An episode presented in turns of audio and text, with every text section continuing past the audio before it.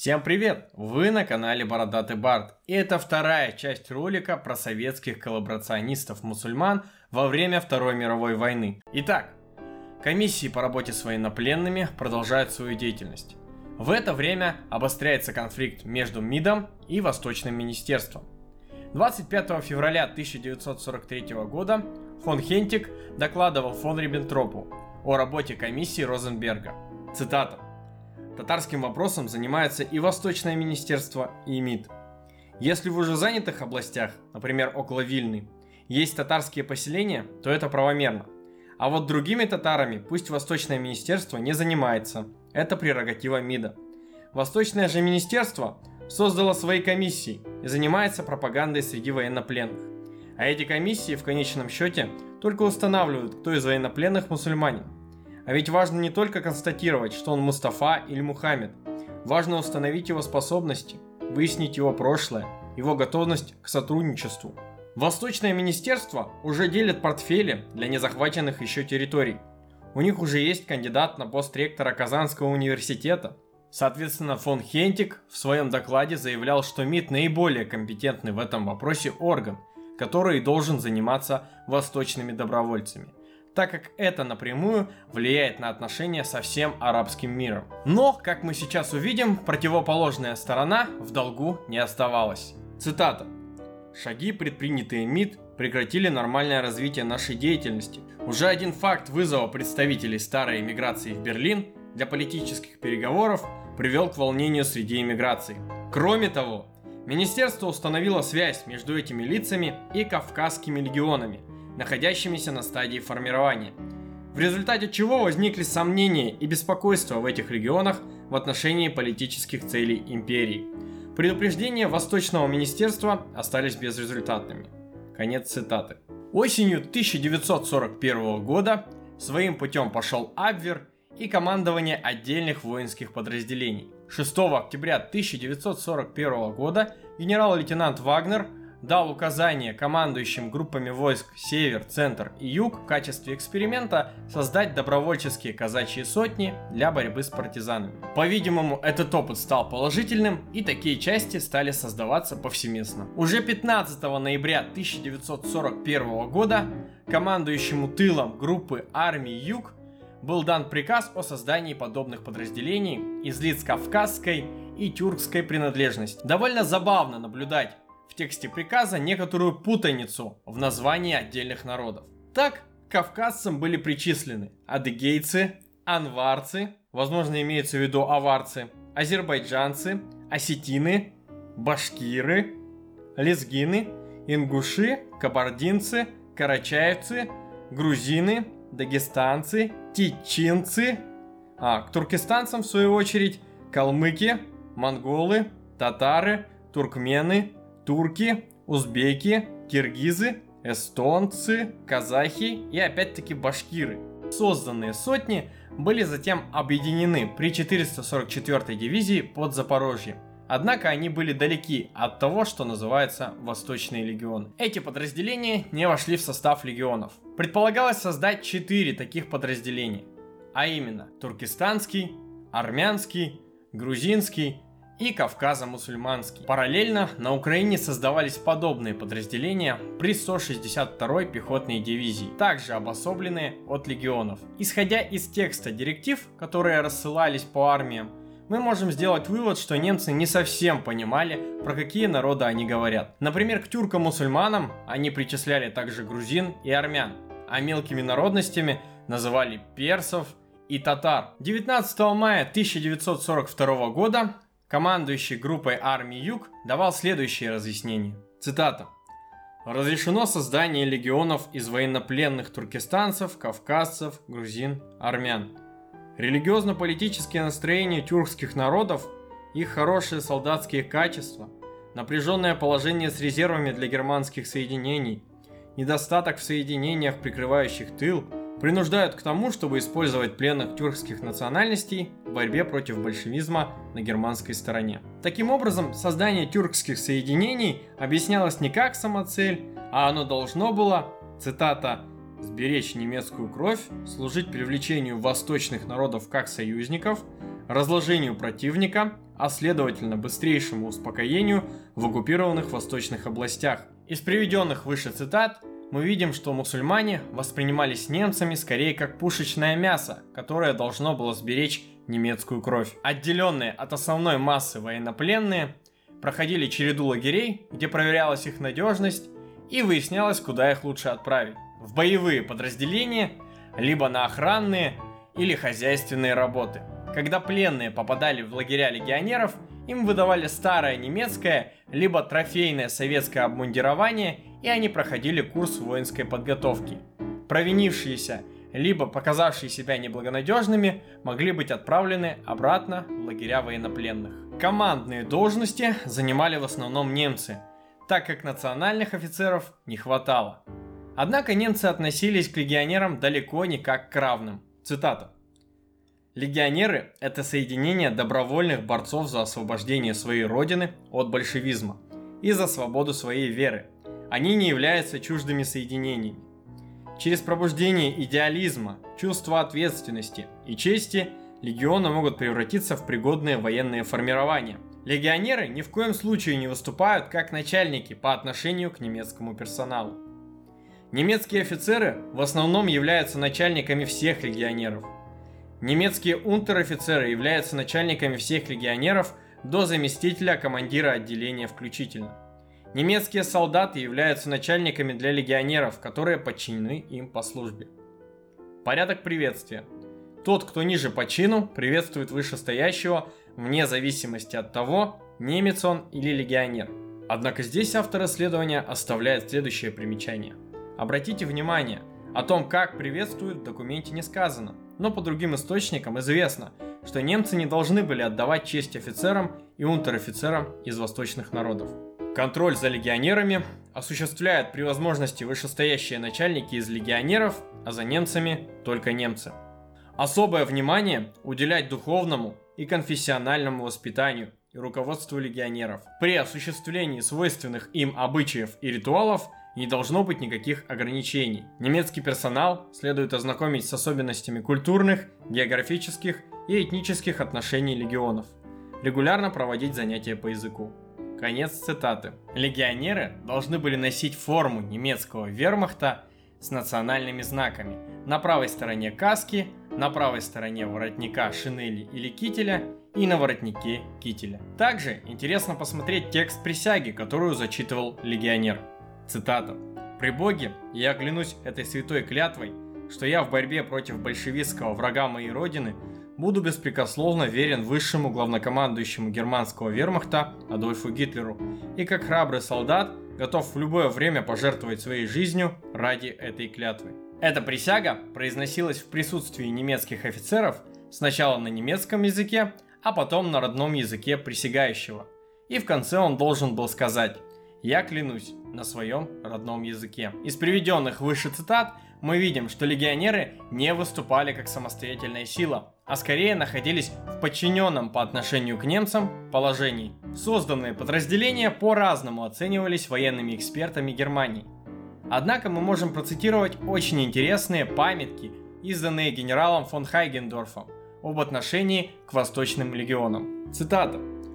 Тюркские легионеры очень восприимчивы к чужому влиянию, поэтому воспитание их – задача очень важная, и в случае успеха они будут с нами до конца. Важно не допустить влияния на легионеров извне, со стороны враждебно настроенного населения, со стороны вражеских агентов внутри. Генерал призывал немецкий персонал видеть в восточных добровольцах равноправных союзников. Следует забыть, что это бывшие военнопленные. Нельзя видеть в них людей, которые по моральным, расовым, культурным качествам ниже немецкого солдата. Также генерал отмечал, восточные добровольцы очень различны даже по своей географической принадлежности. Частью это чистые азиаты, частью примитивные горские народы Кавказа или Южного Туркестана, частью обитатели степей из областей между Волгой и Уралом. Они преимущественно дети природы с простейшими потребностями – голод и любовь. Среди них можно встретить и много образованных и интеллигентных людей.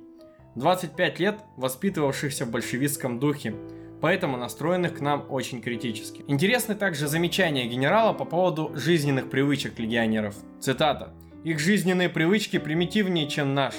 гигиена, чистота, порядок. О многих таких вещах они и не слышали. У них нет понимания бережливости, пунктуальности. Живут они от руки до рта, неторопливо, не зная даже порой деления времени. Также отличаются и их моральные качества. Долг, ответственность. Это выглядит для них дико и примитивно. Они склонны к воровству, мести, разбою. Тяжело давит на них воспоминания о плене. Конец цитаты. Также Хайгендорф отмечает случаи жестокого обращения с легионерами. Он рассказывает случай о муле, который опоздал к медицинскому осмотру и его заставили несколько раз лечь встать. Также он упоминает случай, когда другой мула потерял сознание на стоматологическом кресле и ему, как издевательство, отрезали бороду. Сами легионеры зачастую замечали такое неравноправное отношение к себе. Они ездили на железнодорожных вагонах, как люди третьего сорта, вместе с поляками и евреями. Им не давали места в бомбоубежищах во время авианалетов. Их не пускали в солдатские дома, им не обязаны были отдавать честь. Также они видели, как обращаются с восточными рабочими, что тоже не прибавляло им радости. Не глушались легионеры и банальной уголовщиной. Фон Хайгендорф отмечал в особом приказе несколько подобных случаев. Например, Армянский легионер изнасиловал 16-летнюю польскую девушку и военным судом был приговорен к 7 годам тюрьмы. Азербайджанский легионер публично критиковал Гитлера, был приговорен к смертной казни. В одном из легионов имела место массовая пьянка. В Северокавказском легионе было отмечено проявление кровной мести. Из грузинского легиона сбежало несколько легионеров. Почти во всех легионах имелись случаи совершения разбоев и мародерства. Однако самый серьезный проступок – был зафиксирован в декабре 1942 года в Волго-Татарском легионе, где был раскрыт так называемый коммунистический заговор. История не оставила нам имен тех заговорщиков. Но мы можем сказать, что это был первый заговор в Волго-Татарском легионе. Изначально были попытки использовать легионеров именно в военных столкновениях но к 1943 году было принято решение использовать их только для борьбы с партизанами. С этой целью их отправили в Украину, где боевой дух упал, и они начали массово дезертировать из своих подразделений переходя на сторону партизан. Чтобы не допустить полного разложения легионов, немецкое командование принимает решение отправлять легионы на запад. Некоторые подразделения вообще подвергаются расформированию, и военнослужащие направляются в тыл на саперные и разнообразные хозяйственные работы. Также я хотел бы привести несколько интересных фактов касаемо отдельных подразделений Волго-Татарского легиона, на которых заострил внимание исследователь. Например, 825-й батальон, отправленный в феврале 1943 года в Беларусь для борьбы с партизанским движением. Уже 21 февраля он связался с партизанами. Четверо парламентеров от легионеров отправились для переговоров. Причем они заявили партизанам, что они действуют от имени и по заданию подпольной организации, созданной в легионе. Партизаны поставили легионерам свои условия. Во-первых, они потребовали, чтобы батальон перед переходом уничтожил не только немецких офицеров, но и немецкий гарнизон в деревнях Синькова, Горолева и Сувары. Во-вторых, чтобы легионеры начали переход, разделившись на три группы. В-третьих, После перехода легионеры должны были сложить оружие и сдать боеприпасы. Последние условия были поставлены явно для обеспечения большей безопасности для партизан. В результате этих переговоров была достигнута договоренность о том, что 22 февраля в 23 часа будет поднято общее восстание легиона, и он перейдет с оружием на сторону партизан. Очевидно, немцам стало известно о планах подпольщиков, и за час до запланированного выступления были произведены аресты и схвачены руководители восстания – Жуков, Таджиев и Рахимов. Тогда инициативу принял на себя командир штабной роты Хусайн Мухамедов. Был подан сигнал, и почти все подразделения батальона, расположенные в разных населенных пунктах по соседству, начали восстание. Перешедшие легионеры были распределены в партизанских бригадах, которыми командовали Захаров и Бирюлин. Они тут же приняли активное участие в партизанском движении. Это было первое татарское соединение, которое пытались использовать в деле и которое тут же перешло к партизанам, что стало шоком для немцев. В свою очередь, в действиях против партизан на Западной Украине 827-й батальон также разочаровал немецкое командование. Более того, пребывание батальона на этой территории усилило партизанские отряды, так как многие легионеры активно перебегали к ним. Цитата. Положение южнее долины очень неспокойно. По-видимому, здесь останутся зимовать очень сильные банды. Эти банды получили подкрепление около 50 человек из татарского батальона 827, которые перебежали к ним, и их можно считать очень боеспособными. С беспокойством констатировала полевая комендатура 365 в записи от 18 октября 1943 года. Как мы видим, немцы полностью разочаровываются в идее восточных легионов. Что же с ними делать? Их начинают спешно отправлять на запад, где ни о какой борьбе с большевизмом речи не идет, что, конечно же, окончательно убивает их боевой дух. Во Франции легионеры занимались антипартизанской борьбой, однако дезертиров стало еще больше. Так описывается случай, когда грузинский 822 батальон вообще восстал против немцев и пытался перейти с оружием в руках на сторону союзников. Однако это восстание было подавлено. Вот так бесславно закончили свое существование Восточные легионы. Однако мы должны сказать, что параллельно подобные соединения создавались и в СС. Так, осенью 1943 года в лагерях военнопленных начали работать эсэсовские агитаторы. Под эгидой СС планировалось создать ВТБС – Восточно-Тюркское боевое соединение, в которое должны были войти четыре боевые группы. А именно Туркестан, Идель-Урал, Крым и Азербайджан, которые должны были делиться на батальоны. На все офицерские должности в этих подразделениях планировалось поставить именно национальные кадры. Однако этого достичь не удалось. Также для этих подразделений параллельно готовили МУЛ для удовлетворения духовных потребностей добровольцев. Уже в ноябре 1944 года в Дрездене была открыта школа для подготовки МУЛ. Также свою помощь в подготовке МУЛ оказывал Амин Аль-Хусейни, один из лидеров арабских националистов, который сотрудничал с нацистами. Значение исламского фактора для нацистов мы можем увидеть в фразе, сказанной Гитлером 12 декабря 1942 года в Ставке по вопросу о создании грузинского батальона. Цитата. «Об этих грузинах я ничего не знаю, только то, что они не принадлежат тюркским народам. Но только мусульман я считаю благонадежными. Всем остальным я не доверяю. Создавать в настоящее время эти батальоны из чисто кавказских народов я считаю слишком рискованным. И напротив, я не вижу никакой опасности в создании чисто мусульманских соединений. Конец цитаты. В начале лета 1944 года в документах впервые упоминается имя будущего командира ВТБС – а именно штандартенфюрера СС Харуна Аль-Рашида. Это очень интересный человек, о котором стоит упомянуть. Настоящее имя – Вильгельм Хинтерзац. Родился он в 1886 году. В годы Первой мировой войны он был прикомандирован к турецкому генеральному штабу, стал майором, затем полковником турецкой армии. Он близко сошелся с известным турецким военноначальником Энвером Пашой, являясь его военным советником и после войны руководителем его штаба. Несмотря на то, что отец Хинтерзаца был евангелическим священником, он сам в годы Первой мировой войны принял ислам. Кстати говоря, и оба его сына по желанию отца имели исламское вероисповедание. 1 октября 1944 года было официально объявлено о том, что ВТБС создано. Однако это было только на бумаге. Уже тогда у них начались серьезные проблемы.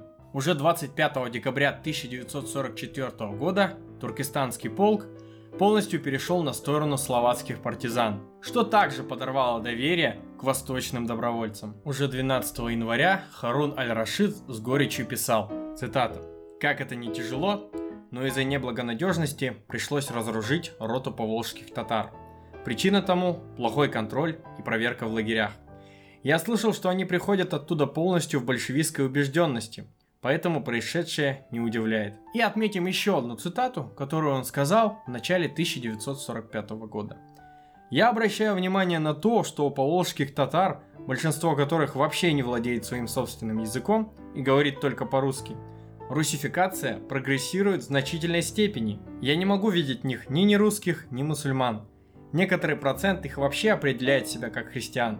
В религиозном отношении они полностью негативны. В остальном сильно инфицировано большевизмом. Конец цитаты. В свою очередь, лидер татарского посредничества Леон Стамати, который работал непосредственно с татарами, оценивал ситуацию так, цитата, «Лишь примерно 30% всех татар имеют религиозное сознание, остальные индифферентны.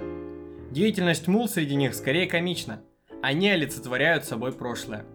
Господа из президиума, имеется в виду руководство Союза борьбы за освобождение тюрко-татар и Дель-Урала, это одна из эмигрантских организаций, все абсолютно стоят за религиозное воспитание. Но в то же время в их пропагандистской деятельности эти вопросы отступают всегда на второй план. Важнейшим для них является национальный момент. Татарам, рассудительному крестьянскому народу, религиозный фанатизм не присущ вовсе. Пан-исламизм вряд ли найдет у них широкий отклик, а может даже вызовет смех. Выступление палестинского великого муфтия, как друга и соратника, перед татарскими добровольцами будет выслушано безусловно, с большим вниманием. Однако, если оно будет сопровождаться раздачей сигарет и шнапса.